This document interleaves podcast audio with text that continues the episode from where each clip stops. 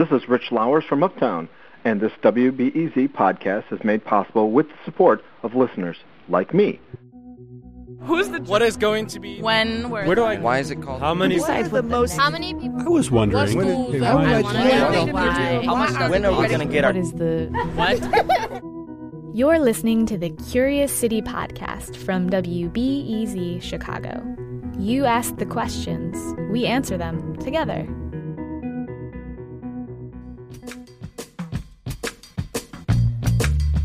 If you listen to the first season of the Curious City podcast, well, here's a voice you'll remember. It's that of Logan Jaffe. Would you rather lick the bean in Millennium Park or lick the bottom of your shoe? Logan was formerly the Curious City intern, and I'm here to tell you that dreams do come true. Logan is now our multimedia producer, and here she is with a story well worth parking for. Every neighborhood or town has its spectacle. It could be that weird purple storefront or that apartment inspired by Star Trek. In Chicago's Lincoln Square neighborhood, it's a bunch of old, seedy looking motels, all on the same street in a totally normal residential neighborhood far from the city's touristy hotspots. Nicole Kirkwood lives in Lincoln Square and drives by the motels all the time, like on the way to the grocery store or to nearby restaurants. And she's always thought that the motels seemed out of place. So she asked Curious City. I've always wondered why there are so many motels along Lincoln Avenue north of Foster. Um, and how do they survive? To answer her question, we hit the road. We're driving up Lincoln. Right now we're crossing Foster, and in a couple blocks here, we'll go by our first motel, um, which is right near my grocery store. So that's kind of one of the first ones that to me was a little out of place in this neighborhood because it's very residential. It's a really great Chicago neighborhood. It's just a little bit of everything. But this residential neighborhood also has lots of old motels. Driving around, you can't miss them. Just realized how many of them there are and, and what a concentrated area that is, you know, not not at all a, a draw for tourists.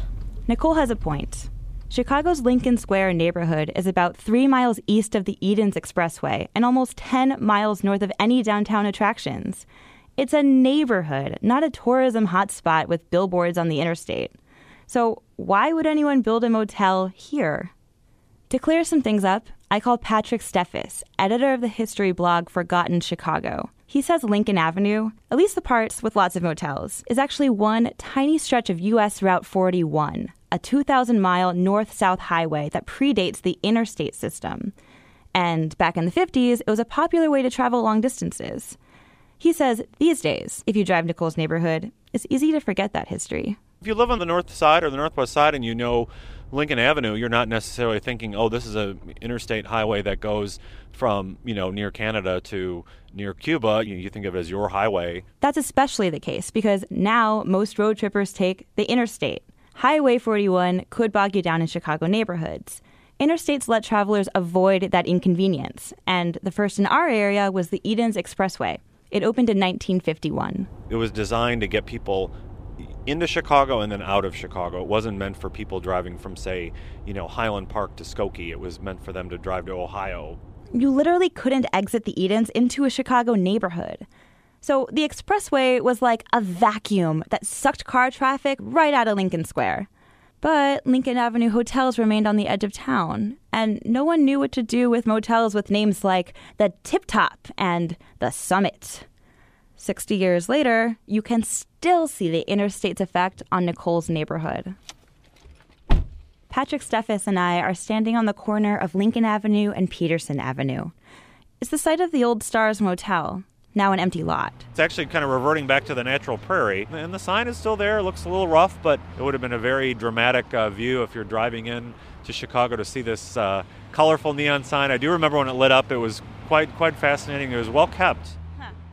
But there's another sign standing there too, or the remains of one. It was a for sale sign.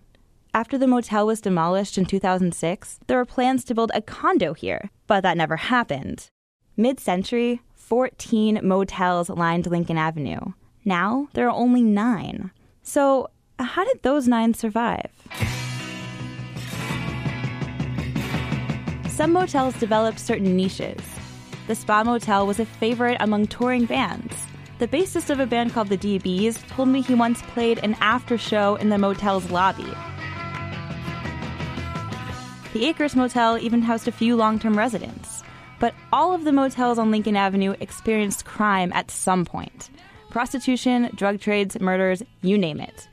They attracted a new local clientele and they kept Motel Row in business at least for a while. They became places that you wouldn't, you know, have a relative that was in town stay overnight, and so it, it, it became apparent that they'd need to leave. That's Alderman Patrick O'Connor. He's in Chicago's 40th Ward, where several old motels are. He says the motels are an issue of land use, that they use too much space for parking lots. So it's not surprising that when the chance came to demolish the motels, he took it. That was back in 2000. We had properties that we would be willing to go in, condemn, and convert immediately without a great deal of controversy or without a lot of people in the neighborhood saying, "Oh no, don't take that. That's my favorite grocery store. Or that's my favorite, you know, dress shop." These were places that nobody in the neighborhood was lighting any candles to keep there. O'Connor had political and financial support from City Hall, and he demolished three motels in three years. He built a police station, a park, and a public library in their places. But public money ran out, and O'Connor says that's too bad. If he'd gotten his way, all of the motels would be gone, including the Apache. There it is. It's up here on the right. Nicole and I want to see why it's held up over the years. Plus, it's the only motel on Lincoln Avenue with its own website. Hey. Hi. Are you Manu? My name is Manu Patel, and uh, I own this place for last 25 years. This is a small mom and pop style motel. Uh, we have 27 units. Within a few minutes, Patel hands us a plaque inscribed with a quote from Mahatma Gandhi. You go ahead and read one time. A customer is the most important visitor on our premises. And it becomes clear why the Apache is one of the only motels on Lincoln Avenue with good reviews on Yelp. He is doing a favor by giving us an opportunity to do so. That's the philosophy on which I run my place. That's the philosophy of our family anyway. My daughters grew up in this place helping me. So we choose the clientele which is good for the family style people. Patel says that's the only way to keep a good reputation. And he doesn't really advertise, so that's all he's got. You'll be surprised in this neighborhood, so many families know me by the name Patel because their family come here. Patel takes Nicole and me into room nine, the room he's most proud of. Oh, cool. is this the honeymoon suite? when did you put that wallpaper up? I want to say about uh, eight, nine years ago. Hopefully, you like it. You like it? I did kind of like it, but palm tree muraled wallpaper aside, Patel's made some other impressive changes to the Apache Motel. He created a website, installed Wi Fi, he added brighter lights in the parking lot, and installed video surveillance. He even replaced the sign's neon lights with LEDs. People looking for a safer place. Police, police department is close by, so people feel safe. Lo and behold, he's referring to a police station down the street, right where the Spa Motel was demolished. As for the motel's future, well, you can look at it this way. The neighborhood's still dealing with its history as a traveler's stop, only to have modern day drivers stay away. Alderman O'Connor still wants the motels gone, but from private development this time. Manu Patel says he'll keep improving his motel business, and Nicole, our question asker, has her own motel survival tactic. I think there's a huge opportunity, really, if there was a, a, joint marketing effort among them, because there's certainly a demand, I would think, for low cost lodging options in the city. Logan Jaffe reported that story, but it was started by Nicole Kirkwood, who was curious about her own neighborhood. What do you wonder about your neck of the woods? Ask your question at wbez.org slash curious city. And while you're there, check out what else Logan dug up. She found photos, archival ads, and she interviewed the bassist from the band called the DBs. They played the Spa Motel while on tour with REM in 1987. Again, that's all at wbez.org slash curious city. Thanks for listening. Curious City is produced by WBEZ, Chicago Public Media, Zeega, and AIR, the Association of Independents in Radio. Our senior producer is Jennifer Brandel. Shawn Allee edits the series, and Logan Jaffe is our multimedia producer. The Curious City podcast is mixed by Sarah Liu with help from Mickey Capper. You can subscribe to our podcast in iTunes or listen to our back catalog in SoundCloud. You can also like us on Facebook and follow us on Twitter at WBEZ Curious City.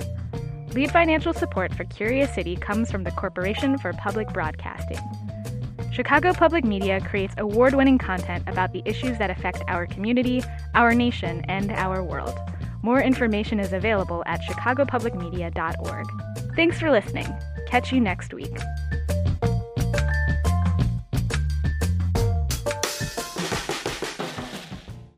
At a time when information continues to come at us faster and faster, sometimes you need to hit pause and rewind.